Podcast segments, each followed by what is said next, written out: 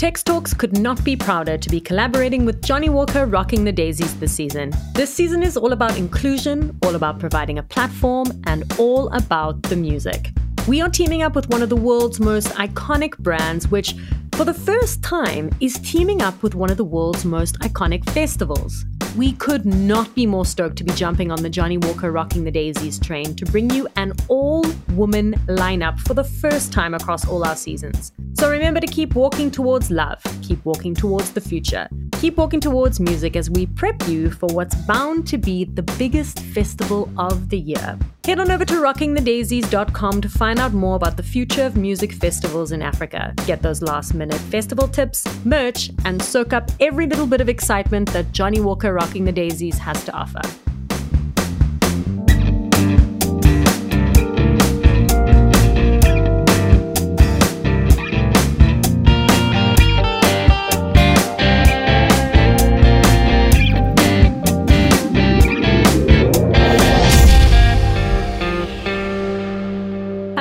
Welcome to Tex Talks. I am Tex, and today I am talking to a trailblazing rapper who lays witty lyrics over new wave grooves, ushering in a new era of hip hop in Africa and making some serious moves. One of them to the main stage of Johnnie Walker rocking the daisies this year. I am, of course, talking about Hannah. Hannah, welcome to Tex Talks for the first time. How are you doing? Whoop whoop. I'm doing good. How are you? I am great. No load shedding today for me. oh, that's great. That's, I'm that's one of the lucky few. I know it is a win, but the tell chosen me, one. Where are you at the moment? You're not in South Africa, are you? I'm not. I'm actually back home in Zimbabwe, um, visiting fam and just hanging out for the school holidays right now. Oh, that's nice. When you say school holidays, do you mean like like varsity holidays? Are you still studying? Yeah, varsity. Or, uh, varsity. Okay. So, yeah, what are you studying? Still, still, tied up in the in the school thing. I'm studying computer science uh, and computer engineering. Amazing. At UCT, I'm gonna take a stab. Yeah. Yep, UCT. And great guess. And how how is we'll get to that later. I, will tell you why i know that. But tell me what the vibe okay, is okay. on campus these days. I i was i was at uct for for four years and it was four of the best years of my life but it was a while ago. So oh, yeah? uh, yeah no it was amazing. I did a ba did media i did english i did drama. So i split my time between hitting mm. campus and then upper campus. And it was just the best. It was the best. What's the vibe on campus now um, you know, it's a little dark. It's a little dark. I'm not gonna lie. I'm not gonna lie. Um, mm-hmm. the vibe. Okay, my first years, I kind of came to UCT when things were a bit turbulent. So I was there the first year. I was there. That's when we had lots of protests. We wrote our exams in tents that year.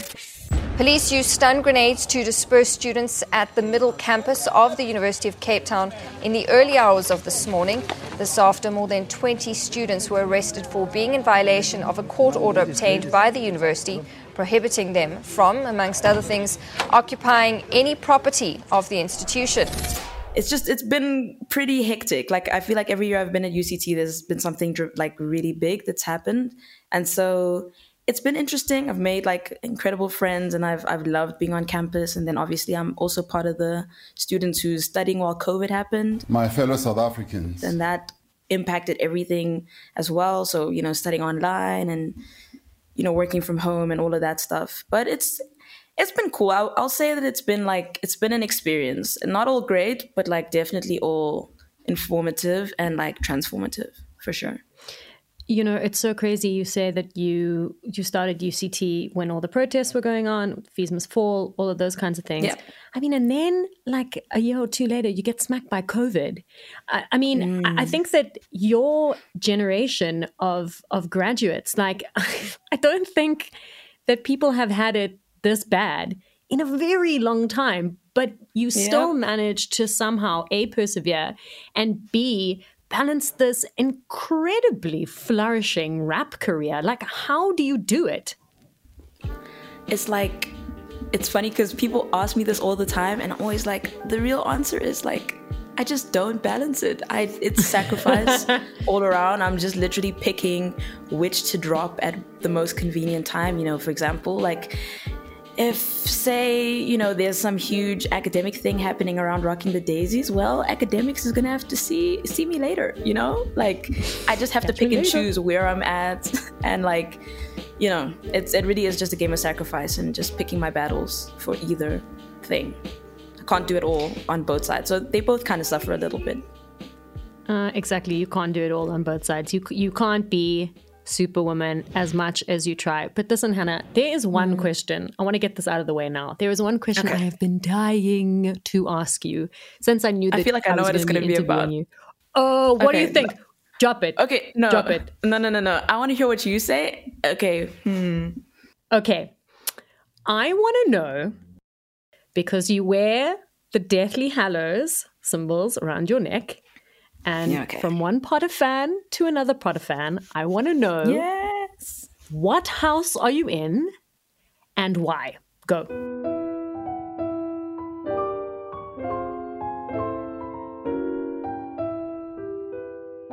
Okay, okay. So, my Hogwarts house based on the Pottermore test is Ravenclaw, mm-hmm. which I mean, I, it kind of makes sense. I kind of was a little bit of an like a an academic in high school. I'm not gonna lie, I kind of let that let that die a little bit in uni. But I'm a Ravenclaw. I think it's probably because I'm like I can be very good with things like numbers and like sciences and stuff. That was always kind of my thing. But I've always felt a little bit more like a like a Gryffindor. I know that sounds really cliche because everyone's like, I want to be a Gryffindor because Harry was a Gryffindor. But like genuinely speaking, I feel like I feel like those are my people. But I still claim Ravenclaw. You know, I'm still I'm still here. I can see that. I can see Ravenclaw for you. I'm 100% Slytherin. Not oh. even gonna oh. lie. Oh. Straight up, right there. Pottermore test confirmed it. Um, but also, for superficial reasons, my favorite color is green, and I look really great in green as well, Hannah. So uh, like, of course, my see, eyes. this is the Slytherin talking. this is that's exactly what a Slytherin would say. Hundred percent. I don't doubt the results. I don't doubt them at all. oh my gosh, I love this. Another thing that I wanted to ask you about is your mm-hmm. social media handle because I remember when you first blew yeah. up, I was looking for Hannah everywhere and yeah. I couldn't find you. And I realized that it's not Hannah, but it's the real niggist. And I wasn't yeah. sure what that was, so I Googled it. And Urban Dictionary says that a niggist is a title of Ethiopian royalty, which I love. Yeah. So I want tell me a little bit more about that.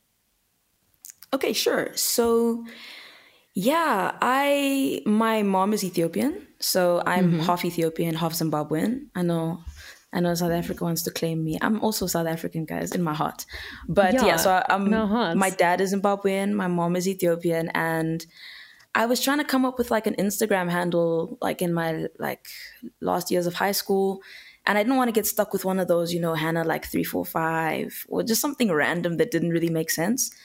And so I was, my sister had put me onto this Kendrick Lamar song, which is called, I think it's I, and he basically goes on to speak about how the word well, the N word was like derived from the Ethiopian word negus, which is, mm. and it means like king. It's a title of royalty for men in Ethiopia. And he was basically saying, oh, you know, this is where the derogatory N word was derived from. And it's, you know, actually a word of such empowerment. And this is, you know, it's a title of royalty um, for Black people and all these wonderful things. And I thought that was pretty cool.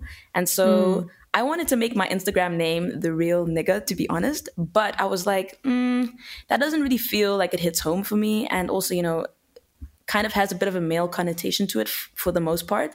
And so mm-hmm. I was mm-hmm. like, I don't know, that didn't feel right. And so I, I Googled what the Ethiopian equivalent was. So I asked my mom, one of the two, and she said niggist. And I was like, oh, I like that. And so, yeah, it's kind of a play on you know the real nigga the real niggists. It's it's a little it's more close to home and it's like a part of my heritage part of my you know um my lineage and where i'm from. And it just i thought it was really cool. And i knew that like i wouldn't want to change it. It's something i could stick with and rock with for forever possibly yeah i love that it's so smart and it, it fits who you are to a t but like you said you're half ethiopian half zimbabwean two Yeah. very different countries, right? Almost like Yep. 3,500 kilometers apart. But what's your favorite Ethiopian tradition and what's your favorite Zimbabwean tradition? What do you draw from each of those cultures? Hmm. So a lot of my upbringing was in the Ethiopian community. There's like a beautiful Ethiopian community here in Zim, like Oh, wow. aunts, uncles, family, friends who I've just grown up with and they've just become like family.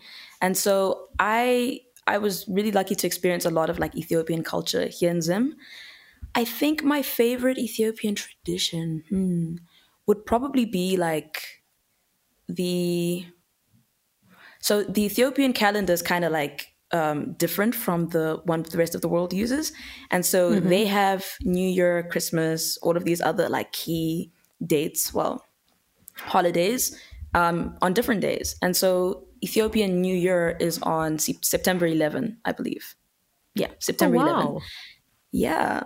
And so every September 11th, it's a huge celebration in Ethiopia with all of these people.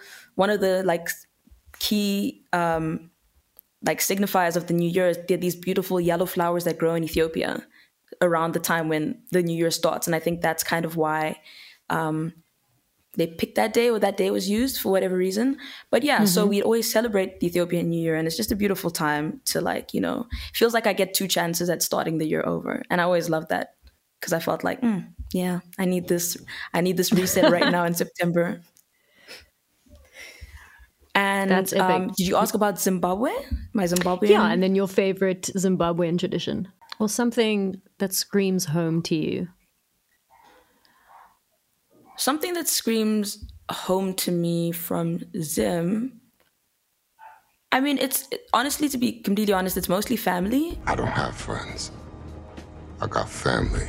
And like I said, because most of the time that I was here, you know, I was pretty immersed in the Ethiopian community for the most part, to be honest. Um, so I didn't really get to like experience a lot of like traditional, traditional Zimbabwean things, but something that screams home for me in Zim, eh, I don't want to say potholes. That's a bad, that's a bad answer, isn't it? Amazing. it's a bad answer. No, no, no, no. Um, I'd say, well, it's not really a traditional or something, but I'd say people in Zim are very, very friendly. You know, there's just this this culture of like the the sense of camaraderie and just like I don't know. People are just so so like open and welcoming here and like friendly. You know, you can talk to anyone. Um, it's it's always been one of my favorite things about Zim, and that I found like in other places, it's not really a thing sometimes. Like you know, people can be very like, I'm sticking to what I'm doing, and like you guys do your own thing, I'm doing my own thing. But here, everyone is very much like involved in each other's business, and just yeah, I, I love that. Like I can walk down the street and just start a conversation with a random person, and yeah, now we're besties. And I don't really, yeah, I don't know if that's a strictly Zimbabwean thing, but it's something that I've always like missed when I'm in other places that I feel doesn't don't like reflect the same, you know, um, welcoming or friendly like nature of the people. You know what, Hannah? You're the third Zimbabwean person that I've interviewed this week. And I really yeah? think that you've, yeah, I have. I interviewed two other musicians as well, an older one and a sort of up and coming one. And, uh, and I really feel like you've hit the nail on the head just in terms of that warm friendliness, that openness. I mean, even mm. talking to you right now, like you're very chilled, like super conversational. And just in general, like people who I've met from Zim are just rad, like rad people. And I don't know, I've, I've it, it must be ingrained in, in, in your culture and in your tradition. So I think it actually works out being a tradition. So your your answer your answer is perfect. But you know, more often than not, when I ask musicians about their musical influences, they talk about their music, um, or the music that their parents played around the house. You know, that when they were Yeah. growing up. And I heard you mention in an interview once that your parents never played music around the house at all, which I found very interesting. So I want to know how old were you when you started listening to music, and you know what what was the first music that you first that you remember vibing with? Yeah, I know it's so weird, right? Like how here I am being an artist and I can't even talk about how my, my dad used to play like hip hop. No, it's it's not even like that. Um yeah, it was it was kind of weird. I guess I don't know. It just wasn't like a thing in my household. I mean, music, any music that like came on would just be like purely circumstantial or like environmental. Like, oh, it's on the radio, oh, it's on the TV, but like there was never like, oh, my dad loves this artist or my mom loves this artist. And so for me, the first time, though I did feel like I do feel like I had an experience with music really young, and it was actually in Cape Town. Um, we were on a family vacation the first time I'd ever like traveled anywhere. I think I was like five or or four maybe actually, mm-hmm. and we were in Cape Town, like staying in Hout Bay, and my older cousins who we were on vacation with were playing Eminem, Lose Yourself, and I was like, hmm, this is cool. What is this what is this music you're playing? What is this this magic? And so they were like no you guys can't listen to this. But that was the first time i heard rap. And i think that was like that's my earliest memory of like hearing music and being like really interested in it. And so after that like i'd start like you know i'd wanted to like know the lyrics of like what was that song and like that was pretty mm-hmm. cool so that's my earliest memory and it's just it's crazy to think that it was a rap song and it was eminem it was one of my first influences in music, but very much later in life. And when I think back to that, I'm like, oh, it was kind of telling. Like, oh, yeah. In one of your tracks, you rap 16, been doing this since I was 16. Yep. Talk me through that progression from writing your first verses to actually performing them for the first time at Cyphers. Oh, yeah.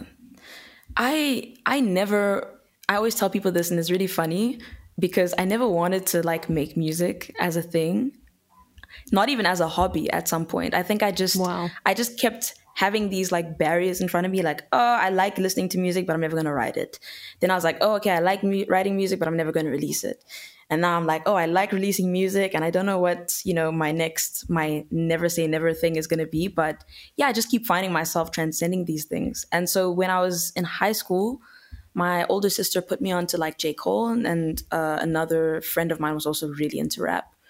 And yeah, we just kind of got into like, you know, rap culture, like, you know, um, rap battles, like the rap battling leagues, like King of the Dot. King of the Dot S1, the first ever season in battle rap.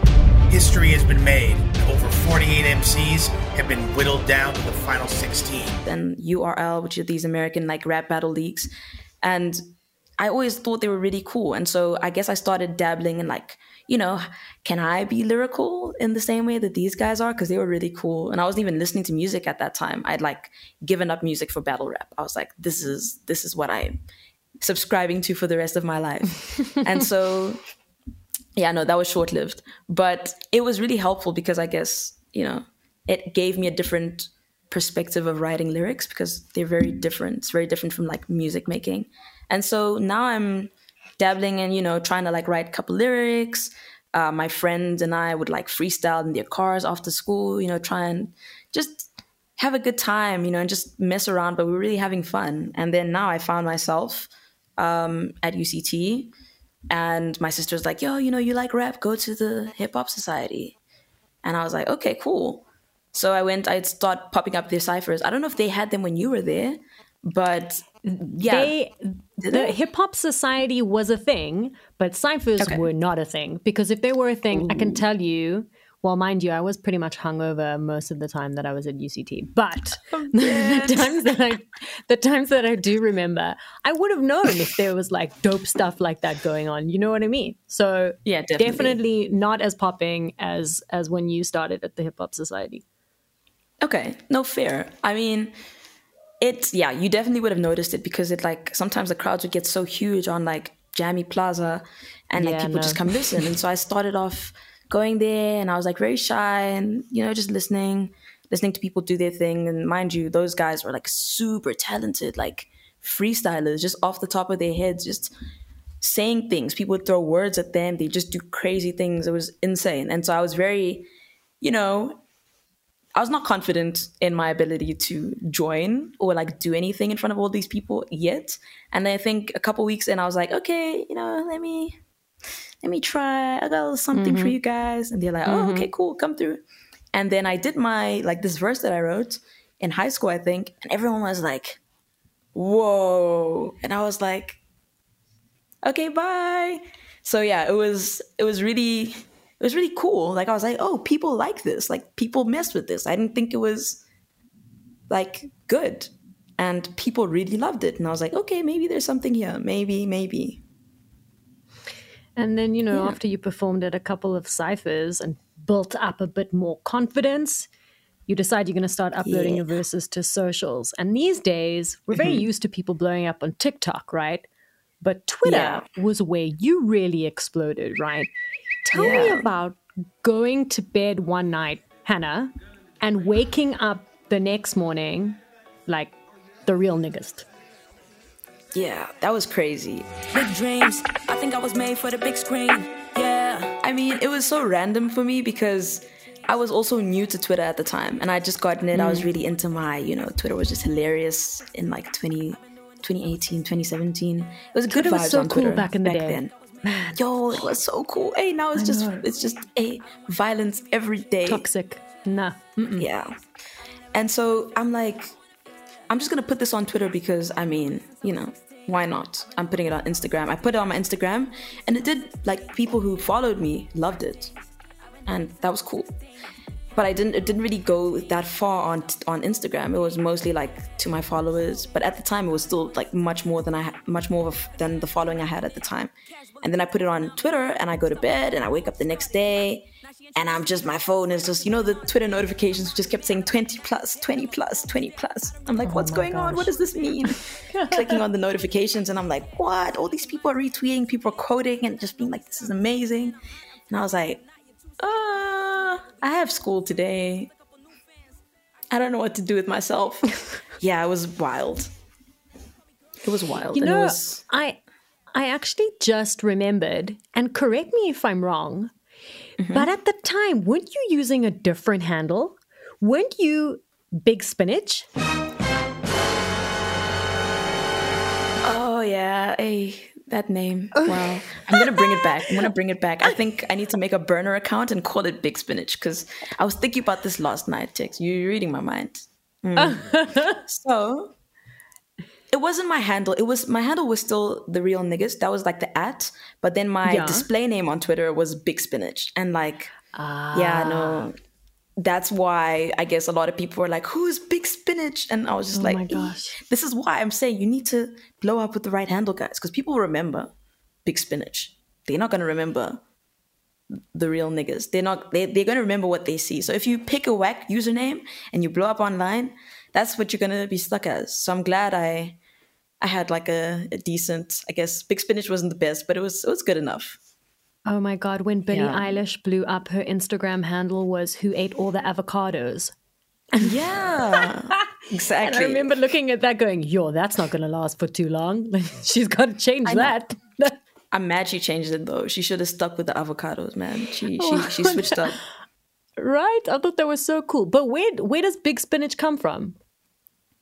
Okay, so my friends were kind of, you know, trolling me because I, you know, new in uni, freedom. I was really like in, I don't want to say I was in the streets, but I was really exploring, you know, romance. And so you. I kept getting really unlucky. Like, yo, I was getting taken for, I don't know if I can swear on this. Can I swear on this? Oh, you can swear as much as you like. Okay, I was getting taken for a boost, basically, right? Like oh. left, right, and center every single day. Yo, it was painful. And so my friends started like joking. I don't know if so I thought this was Cape Town slang, but maybe I'm wrong. Have you ever heard the, the phrase Popeye? Uh, Like when people no. call you Okay. So maybe But it's- also, I'm know, maybe it's a very white, Hannah. So, okay. you know, that's okay. That's fair. That's fair.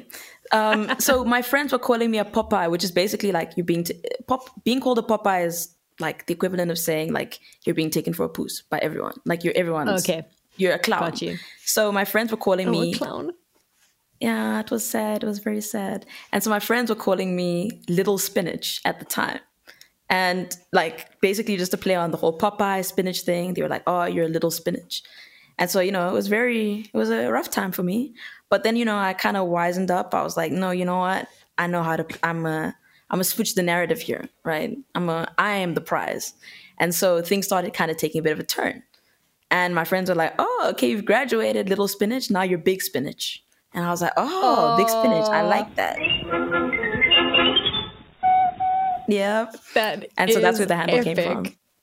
That is epic. I love that story. Also, you've educated me. Thank you very much. You're welcome. I mean, I feel like it's kind of like it's it's been retired, but just for future reference, if someone brings it back, now you know. yeah, no, I think you need that burner account, eh? Yeah, definitely. I really do because I'm tweeting crazy these days. Actually, I don't want people to go look at my Twitter now.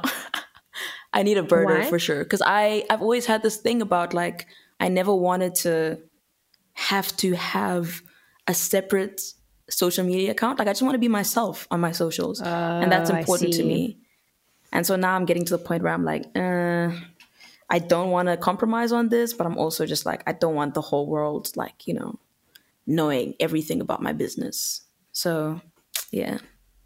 Does social media sometimes get too much? Are you ever just like, actually, you know what? I'm just going to turn off all my notifications or put my phone on flight mode for like a day? I weirdly, like, from before I even like started getting attention, I never had like my notifications on for any of these apps. And so that's actually like a really great thing. I can only interact with them like when I'm in the app and I'll see the notifications mm. there. Mm. But yeah, I mean, social media is weird.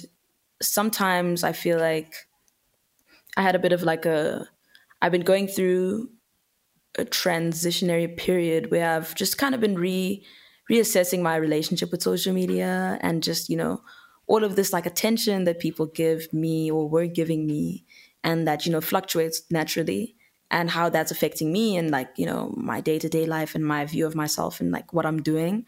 And I just realized, oh, this is really bad. Like this is not this is not healthy. This is not the real reflection of like, you know, what you're doing or what's important. And so I've definitely detached a lot from social media and I think now I'm really I'm using it for fun and I'm just I'm really happy with where I'm at because I'm like, oh great, like things are going well on socials, that's wonderful.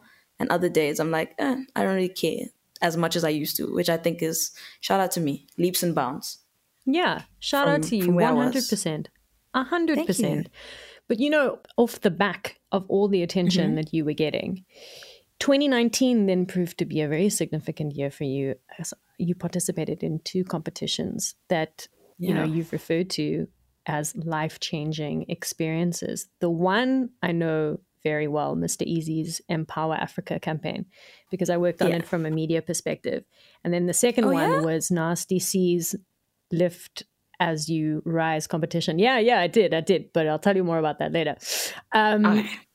But tell me about how each of these competitions affected your career for the better. Okay. Um wow, 2019 was really weird year. Like now that I think back, I'm like what was I doing? I I'm not the kind of I don't like things like competitions. They're just they give me a lot of anxiety. And so the fact that I entered two of them is like crazy to me and it's even more ridiculous that I won both of them. Like that's just hey, I don't know. I'm I'm grateful though. And so when I entered Mr. Eazi's competition, I, I remember I actually did like two entries for it. I did one entry that I was like, oh, this is the one. And then I did a second entry where I was like, mm, okay, let me do let me do one more. And I was rapping a little bit more. And by the time like by the time I got announced, I think I was the 95th person that they announced. So like it was 100 people. By that time, I'd already given up hope. I was already sleeping easy. I had already gone through the motions, the grieving period of not winning, and a lot of friends of mine had like won at that time most of the people I knew that entered actually got chosen. And so I was like, hmm, okay, this is over for me. And then on New Year's Day of 2019, I woke up to congratulations number 25, number 95. And I was like, ah, it was so cool. Um, Mr. Eazi's competition for me really helped. Like, it was my first like real experience of like making a song. I mean, I'd made a little bit of music before that, but like I had made the song Peace, and I got to work with a lot of and I meet a lot of like mutual winners who were also Zimbabwean artists or South African artists that I knew, and I got to like build relationships with them.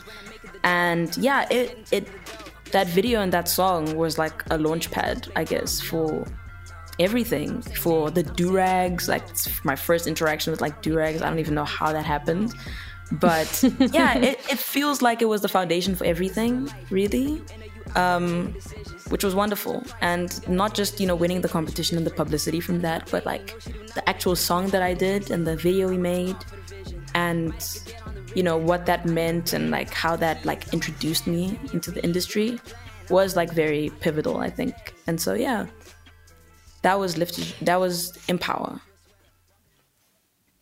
so talk to me about your affair love affair with durags now that you've brought it up mm. because it's it's yeah. like also such an integral part now of like your style and and obviously the debut album girl with the durag talk to me a little bit about that so when okay i i had like been again on twitter and I kept seeing, I would see people in durags, and I was like, oh, durags are kind of cool.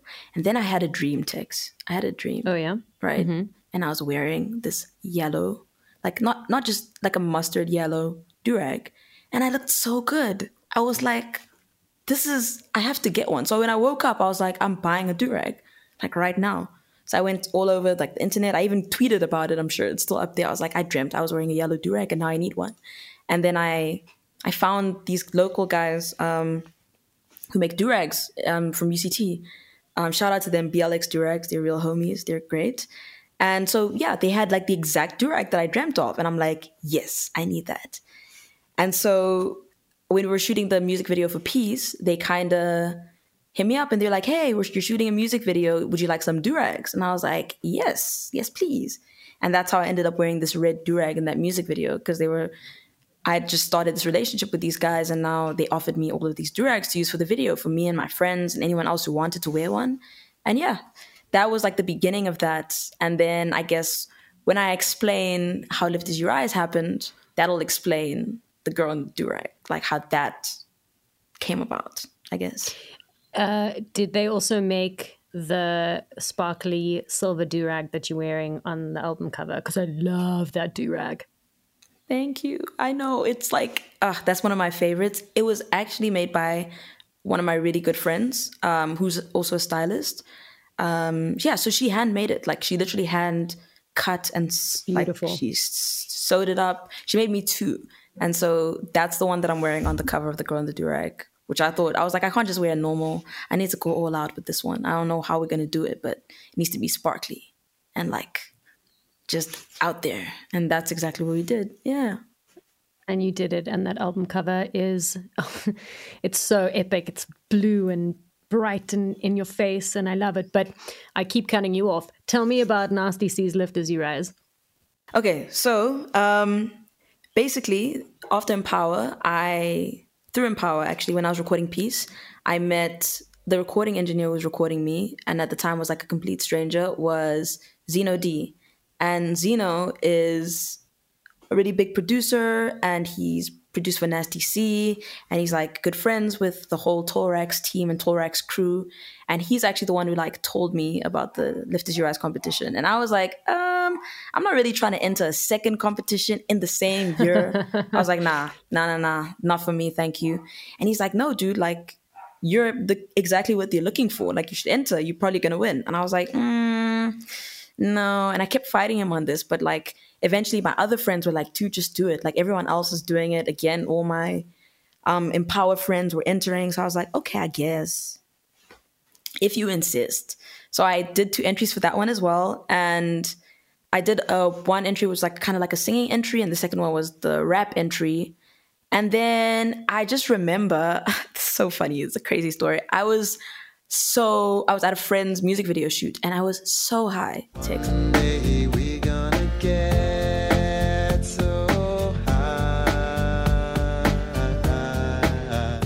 I was gone. I was nice. out of here. Like I was nice. I was gone. And my phone was off. And I was just living my best life. Chilling, lambing there at the shoot. and then I switch on my phone and there's like 30 missed calls. Random people are trying to reach me. I'm like, who are these people? I go on Instagram.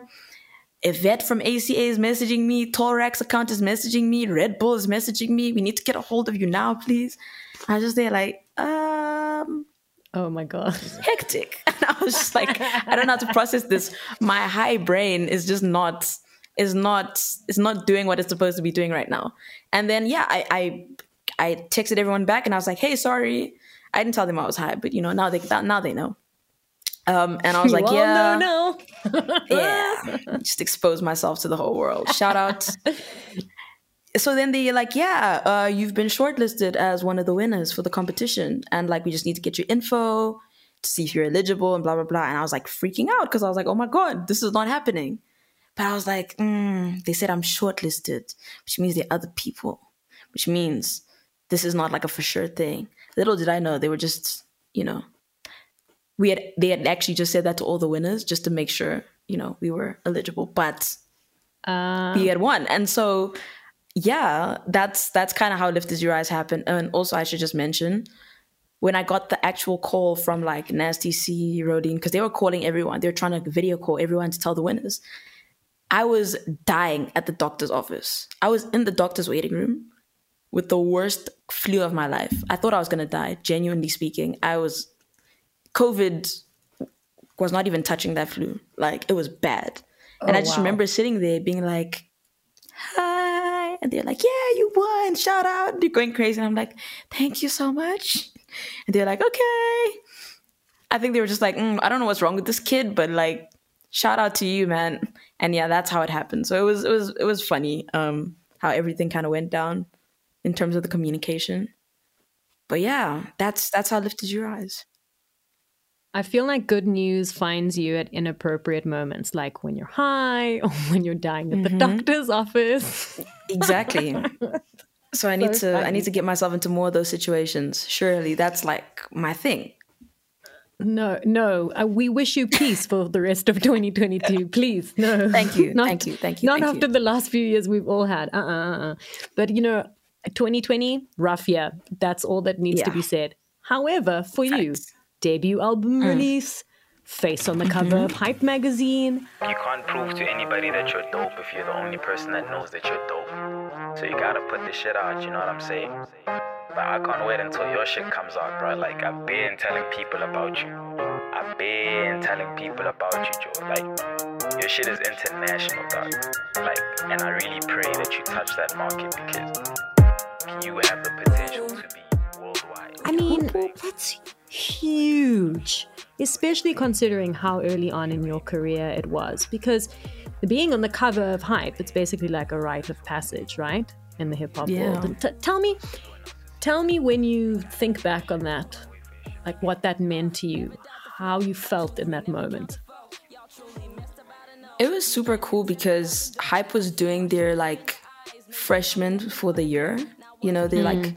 Up and coming freshman, and if I'm not mistaken, I think I was the only woman on that cover. You were, yeah, Thinking back. you were. which was really like I don't know, you know, I'll say interesting, but I'm very grateful for that opportunity and like I've never been on a magazine cover before, you know, like just being on a cover is just such a huge thing. Hype being one of like the biggest hip hop and culture like mags in South Africa is like I was so confused. I I think my general like response to great news is just confusion like uh, from all the stories I've told you, I'm sure you can see that. And I was, I was like, wow, like, okay, I'm on the cover of this. I got to do like a little bit of an interview with Hype, and just being able to have that in my back pocket, and like, you know, thankfully they're also doing digital issues at the time, which was so cool. And like, I can always look back on that and be like, damn, I did that. You know, I I made the cut, which is again just like story of my life at this point but like always a huge surprise i just it never feels real i guess I mean, it was you and a bunch of boys, but you are front and center, right? And then they've done such a cool. I, I remember it so clearly. They've done like such a cool um, animated sketch of you, and they've even got the Deathly Hallows in as well around your neck. I love that. I thought that that was so can't rad. forget it And the article was also really dope too. yeah it was it was i I'm like, I feel like every anytime people give me the chance to talk, I will just talk. So having the opportunity to speak and like to have it in print on like this this mag that like so many people who are like genuinely invested in hip hop culture are going to read and like in, interact with and getting to like speak. I, am not sure if I spoke about the girl in the durag at the time, but I think I might have. Um, getting to just speak about my music and myself and do that on this platform was just, yeah, it was, it was like, like you said, a rite of passage. And I feel like just opened up the doors for so many other like opportunities with different publications and like them actually being like hey who's this person? Oh maybe they're interesting. Let's check them out and so it again was just like another like like a gateway to all these other opportunities i feel. And so i'm really grateful to hype for that you know and for them putting in my deathly hallows chain which you know is um signature to me at the at this moment. I feel like it can't be me without it. That's why i wear it everywhere i go. I'm wearing it right now as well. Yeah. Um, I, I thought as much because as you said it, you kind of looked down at it because I heard your voice yeah. change with the, with the, mic, and I was like, "Yeah, she's looking just to check if it's there. It's there. It's there." Yeah, no, just, just making that's sure. perfect. but you know, it's one thing to to upload a demo and blow up online, mm-hmm. but it's a yeah. completely other thing to actually like step onto stage and play to a live audience, especially when your schedule starts filling up, you know, and then you have to balance a burgeoning career with your studies. Yeah. But how have you experienced that transition from social platforms to playing proper shows to like a real live audience?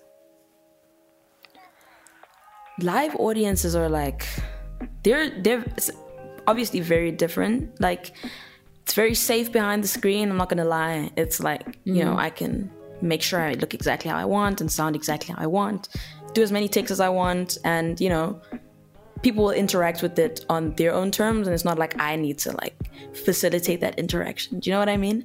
Whereas like now you're on mm-hmm. stage and people are like just staring at you and you're like hi. And they're just staring at you like who are you? Like what are you doing here?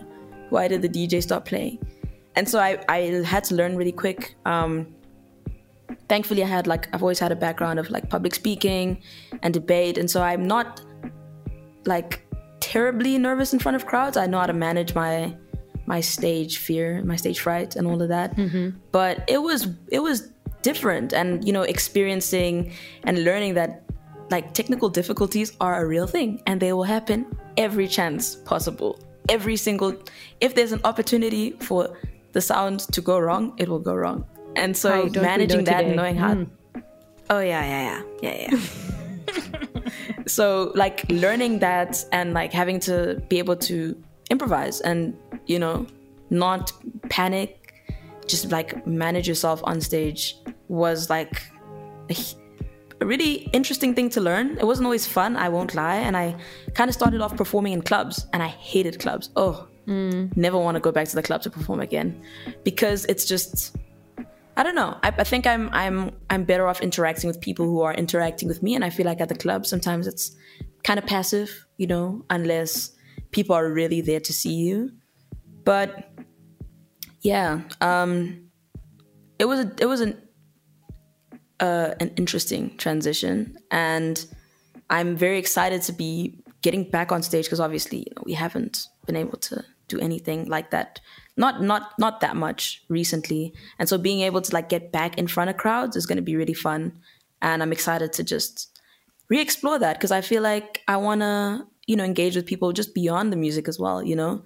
I've always looked at my favorite artists and seen like, yo, they're just cool people, you know, they're cool vibes and they don't just stand there and play their music. Like they interact with you. They're like listening to what people are saying and like responding. And it's just, it's very, it's what I think is special about live performances. And I want to be able to do that for people who enjoy me and have never met me and want to know who I am and what I'm like in person, as well as experience the music. So, yeah. You know what? I'm going to be very real and straight up with you and say that you are probably in my top three artists that I'm most looking forward to seeing at uh, Rocking the Daisies this year, purely because A, I've never Yay. seen you before, but B, now, after having spoken to you and you telling me everything about, you know, wanting to be out and, you know, the clubs not being your thing, but festivals being a different beast. And I'm sure that you have some things up your sleeve. So, Oh yeah. what can you share with me about what your performance is going to look like without giving too much away if you don't want to? Okay. So, I mean, Daisies this opportunity alone, like, is huge, like gigantic. Um, being able to perform on like a huge, like, m- like a real stage, like a real one, like with real A real, people in real front of it. yeah, like a, a big people stage, you know? Um, that's just going to be absolutely insane. And so I'm just keen to like m- build a show and like make something memorable and like scale it to the right size for like the size of this festival and the size of this opportunity. I feel like that's kind of what I'm trying to do. Um, I definitely will be performing a lot of unreleased stuff as well, some new music, which and some of which will be coming out in the next few somethings Yeah. and that's going to be really fun. Um, it's going to be really cool to incorporate like different elements that I've never tried before. You know, who knows? They may may not be like live, like instrumentalists there. Just just really like tearing the stage up. Yeah, I just really want to scale this performance up to like you know the size of the stage, the size of the crowd, the size of the opportunity. I, I want to make it big and I want to make it special. I'm not just going to stand there and perform the songs as they are. I want to do, I want to create special versions, you know, and, and really just, I just really want to tear the stage up, man. I want to leave everything on the stage. You know, my, my love of my life is going to be at Daisies. Who knows? You know, maybe she might, Oh, you know, might see some, oh. some there, you know, gotta, gotta do something special so she knows big what's up. spinach, big spinach on patrol. Oh yeah, big spinach has to. You know, I'm definitely, yeah, I'm there. I'm I'm shooting my shot at Daisies guys. I'm telling you now, I'm shooting my shot with full force, oh fully gosh, knowing that Kehlani is in a relationship. I love her, funny. but it, I'm gonna be there. Just know that. I mean, that video of you talking about Kehlani, where you basically like profess your undying love for her and her Hmm. music. I mean, on a scale from like zero to what the actual fuck, how excited are you to be sharing a lineup with her for Johnnie Walker Rocking the Daisies? Be honest. Be honest. This is a safe space. To be completely okay, to be completely honest with you, I have not fully processed this on purpose because I feel like if I do, I don't think I have the brain power to do it. Honestly, I'm like just I try not to to think about it too much because I'm really I'm just trying to keep it together, you know. I don't think I have the capacity I don't have the facilities to process this I'm people who know me know that I love Kehlani, but like to be able to also watch her live hmm. is just a dream come. I've been asking Daisies if you go into those Daisies posts when they're like, "Who do you want to see?" You you'll find me there saying Kehlani, Kehlani, Kehlani, and like when they actually announced Kehlani, I lost my shit. I was like, I don't even know. I just I was a zombie for a little bit, and every now and then I kind of you know I go away for a little bit, but I come back. So to answer your question, I don't know. I, I have no answers about how I'm going to react, how I feel. I'm really just, I'm trying not to tap into this unlimited like well of like excitement and I'd like obsession that I'm experiencing. I'm just, I'm taking it in very small doses, like very, very bite-sized pieces. You know, take it in small doses. I think that's a very wise strategy. But also, in the back of your mind, have a plan B and C for what you're going to do when you meet her, because you probably will meet her. Uh, shout out Shannon, make that happen. we know she probably Shout will. out Daisies. you need you you need to like have some sort of game plan because it's basically a meme at this point as to how much you love her and you don't want to go into like total shutdown mode where you're like "Eh, eh, eh, eh, eh, eh." you know what i mean I, uh, that's my thing. So I've been trying to think about how will I genuinely react. I feel like there's a few options. One of the options is I'm gonna play it too cool and be like, "Who are you?" That's option number one. Oh my god I know that sounds wild, but it's really just an overcompensation. Option number two, is I'm gonna faint. Like I think that's a very real possibility, and I need everyone to just know that so that people are not surprised if it happens. Like I just, So- it's not a medical issue. I'm telling you now, it's very really, it's like a very real option. Option number three is I'm gonna cry hysterically. It's also not great for me, you know. Like it's not, it's not the best. But these, this is me being real. And I think the other option, like I'm trying to think of like planning what to say. I think I just need to. I'm gonna write. I'm gonna type something out. mm-hmm. I'm gonna make multiple copies. I'm gonna put them in all my pockets, all of them, just every pocket I have, in every pair of clothing I have. I'm gonna take to Daisies, and I'm gonna like make sure that if anything happens, whoever's around me just needs to just give her that piece of paper because I have no clue, guys. I have no clue what's gonna happen. I really want to play it cool, but every time I watch her live performances, I'm like, no, I can't even do this through the screen, guys. I can't. I'm sorry. Uh, pray Okay, for so me, please. You've got to have. I'm praying for you, but you've also got to have a wingman. So, uh, option number one was you you play her cool like you don't know who she is. Um, you've got to have people around you that if you do that, they laugh. do you know what I mean? Oh, so that laugh? it's a joke. Why am I- Just- do you know what I mean? Just be, just be like, yo. Yeah. what? Second one, if you Mm-hmm. faint, you need to also have people around you to catch you, right? Yeah, Yeah. So you got like you got definitely. you got a plan B your plan B, you know, and then plan C. Definitely. What was plan C again? Plan C was cry hysterically. I think there's also room in there for me to actually just handle it very well. But that's the least plausible. And unfortunately, I need to work. I think, you know what you need to do, Tex? I'm sure you know a lot of mm. famous people. Don't you want to introduce me to someone super famous so that I can just learn, you know, just like, just like experience that? Because I, I have met a lot of really famous people, but I got you. it's always like a been practice. really, yeah, yeah, yeah. Okay, cool. Thank mm. you. But I mean, Anyone you also know a lot of like super famous people. So okay, well, but let me let me. We'll chat after this. We'll chat after this. Yeah, but that's actually okay. not a bad Let's- idea. You know what I mean? Like break the ice with other people before you. But you know, but as soon as you see Kehlani's face, all of that shit's gonna fly out the window, my friend. I feel like I'm worried that I'm actually gonna propose. Like I really think I will. And I don't think it's gonna be in my control. And I kinda wanted like it, you know, if that happens, I don't know. I don't know, guys. Y'all just need to make sure there are no cameras. That's all I need. I was from you. just gonna say, Hannah, you literally took the words out of my mouth. I was gonna say, there better be a camera. Whatever I happens, there better be a camera. it's gonna be entertaining one way or another. Like, yeah, jeez. Okay, thank you for the advice. I'm I'm I feel a little bit more not really, but you know, I yeah.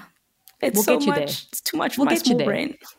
Thank you, thank you. But listen, Need all the real support. Mm. talk, real talk for a second, right? okay. How does it feel to know that in the space of a few short years, you've built this kind, this, this, you've built this thriving career that already has you sharing a festival lineup with one of your musical heroes? I mean, it must be something that you wake up in the morning and you pinch yourself.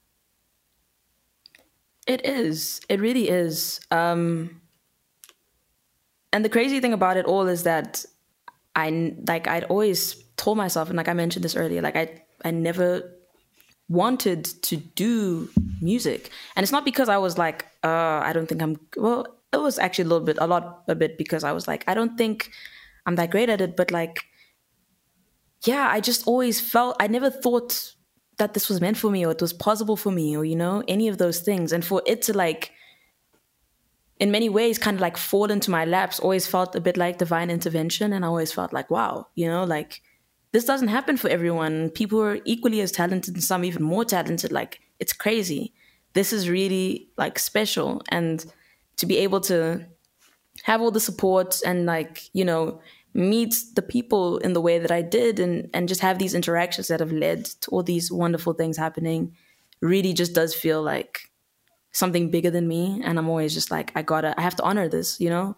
Whatever I do however I feel I need to I need to make sure that I acknowledge this blessing for what it is and really just milk the fuck out of it because this doesn't happen to everyone and it's crazy that it's happening to me as well. Someone who genuinely like thought it was not going to happen. Not even that i was like indifferent. I was just like it, even when i entered these competitions i was like i'm not going to win I wasn't even just like I might win. I was convinced that the op like the negative was going to happen and for the for all of these wonderful things to happen, it's yeah, it's it really just is like completely resets the way you see things and my perspective on what's possible and what's not. And I think that's been the greatest like thing I've gotten out of this whole experience is like I really do now believe that this anything can happen for anyone. Like really it can. And yeah, I'm forever grateful to whoever's pulling the strings. Shout outs. Appreciate you. Big time.